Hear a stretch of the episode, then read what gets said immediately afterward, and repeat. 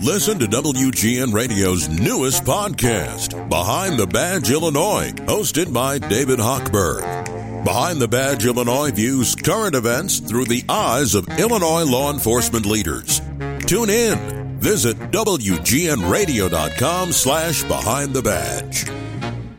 720 WGN. Thanks for listening this afternoon. I'm Lisa Dent. Carrie Shepard is on the phone from Axios. And I remember we had somebody on from Axios and somebody said, well, what, what is Axios? Well, Axios started in uh, 2017, right? Is that how long you guys have been around? Yeah, hey Lisa. Um, 2017 Axios is a national, uh, it's a national site, news site, and then we have local uh, newsletters and websites. So Axios Chicago started two years ago, a little more than two years ago, and we just, you know, we we daily newsletters, uh, we, yeah, on the weekends too, and then on our website we have our our reporting. So, are you Chicago based? We are, we are. We are. Yeah, I mean, I am. The Chicago, the Chicago reporters are. We have reporters in like our lo- Axios locals in thirty different cities across the country. And every time you're on my show, your mom is listening. wow. Yes.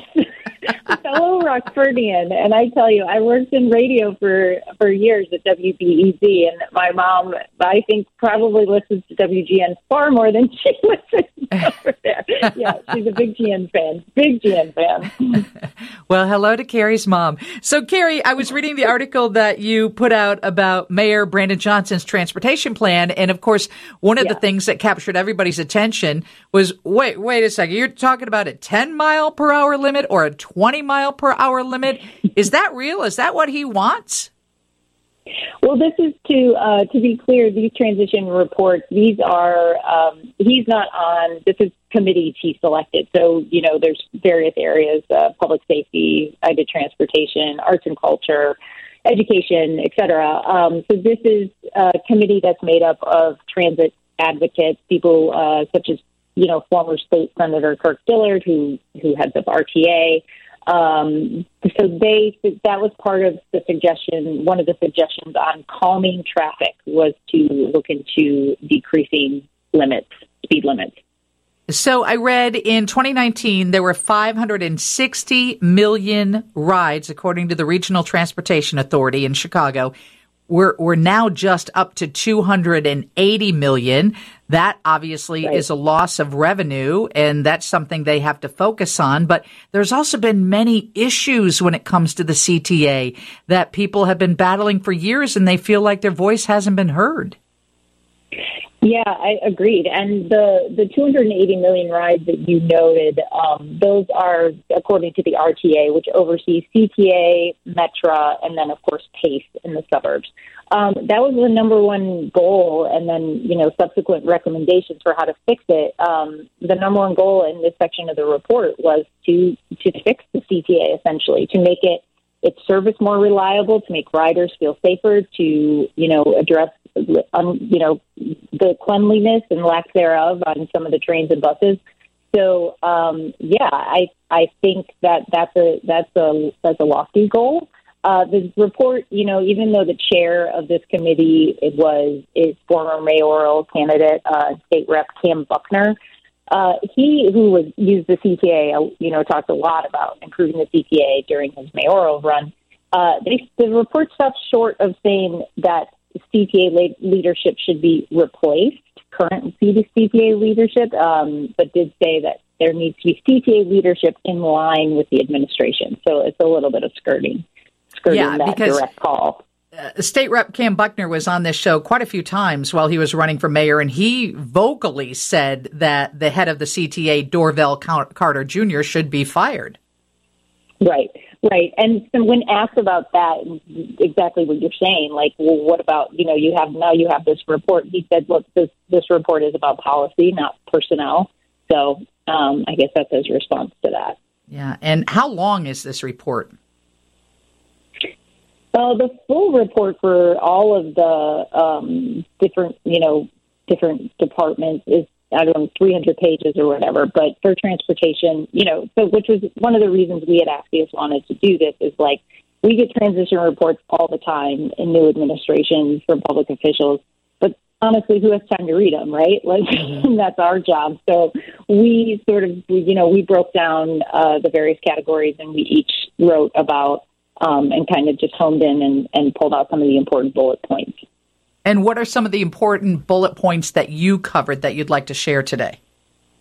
I think um, you, you know, we hit it with the CTA. I, you know, this is something that has you know, the pandemic has, as you noted with those ridership numbers, the pandemic changed how we how we get around the city because it changed where we're going. You know, we're not fewer people are jumping on a metro train and going downtown to work because they don't have to be there five days a week, if at all. Um, but this is this is concerning because you know they're going to face the regional transportation authority says that they're facing a $730 million shortfall by 2026 because they've lost so many riders. But, you know, how do they, how do they get all these riders back? It's, you know, it's a bit of a catch 22. And then also, you know, are they going to have to raise fares? Who's going to take who's going to take that? If like I can't rely on my bus or train arriving, and then I got to pay more, is is quite concerning.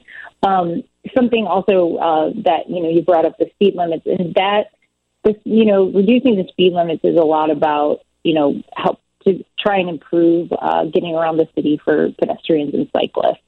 So cyclists are very supportive of the you know speed cameras that probably all of us have been nicked by. I know I have um, because they say they make they make it easier for them to get around and feel safer. So that's another thing is like how are we going to make the city feel safe for for you know public transit riders, but also cyclists and pedestrians. The cyclists the are a very vocal group of people in this city. Is that a fair assessment? They're very vocal. That's a very fair assessment. They are. They're, I think, in most cities. And I think uh, the issue a bit with Chicago is that we are, you know, we're geographically, we're so we're so huge. We're not as dense as like New York. And, and for a lot of people, you know, see cycling as, you know, this is this cheaper to get around than having a car or riding a CTA. It's also better for the environment. It's also healthier. So they feel like, you know, they should have a seat at the table when determining, you know, how how how we transportation, how we get around. So the report has been issued, I'm sure, after a lot of work. Um, what does Mayor Johnson do with it now? That's a good question, Lisa. Um, that's our question as well. Uh, does he, you know, uh, will he take the take the suggestions? I was just on talking to your colleague John Williams, and he said, "Is it is it fair for us to judge Mayor Johnson's policies at this point?" And I would say to him what I say to you of it's very fair to us, fair for us to ask the tough questions about what are you going to do, how are you going to pay for this. I think that starts on day one, but what he does with these recommendations, I think we'll have to wait and see. Yeah, first he's got to find Chicago's top cop. I would imagine that's at the top of his his to do list. Yeah, I saw, and I saw some reporting today that that is expected to happen next week. So we're definitely watching that. But agreed that we are starting to see like an exodus of some of the city hall uh, commissioners, people who worked for Mayor Lightfoot. So we are, and you know, like you said, the the head of CPD is a obviously high on the priority list. Right. Thank you so much for for reporting and for sharing it with us, Carrie. Thanks, Lisa. Nice to talk to you. You can check out Carrie's writing on axios.com and everything she reports on.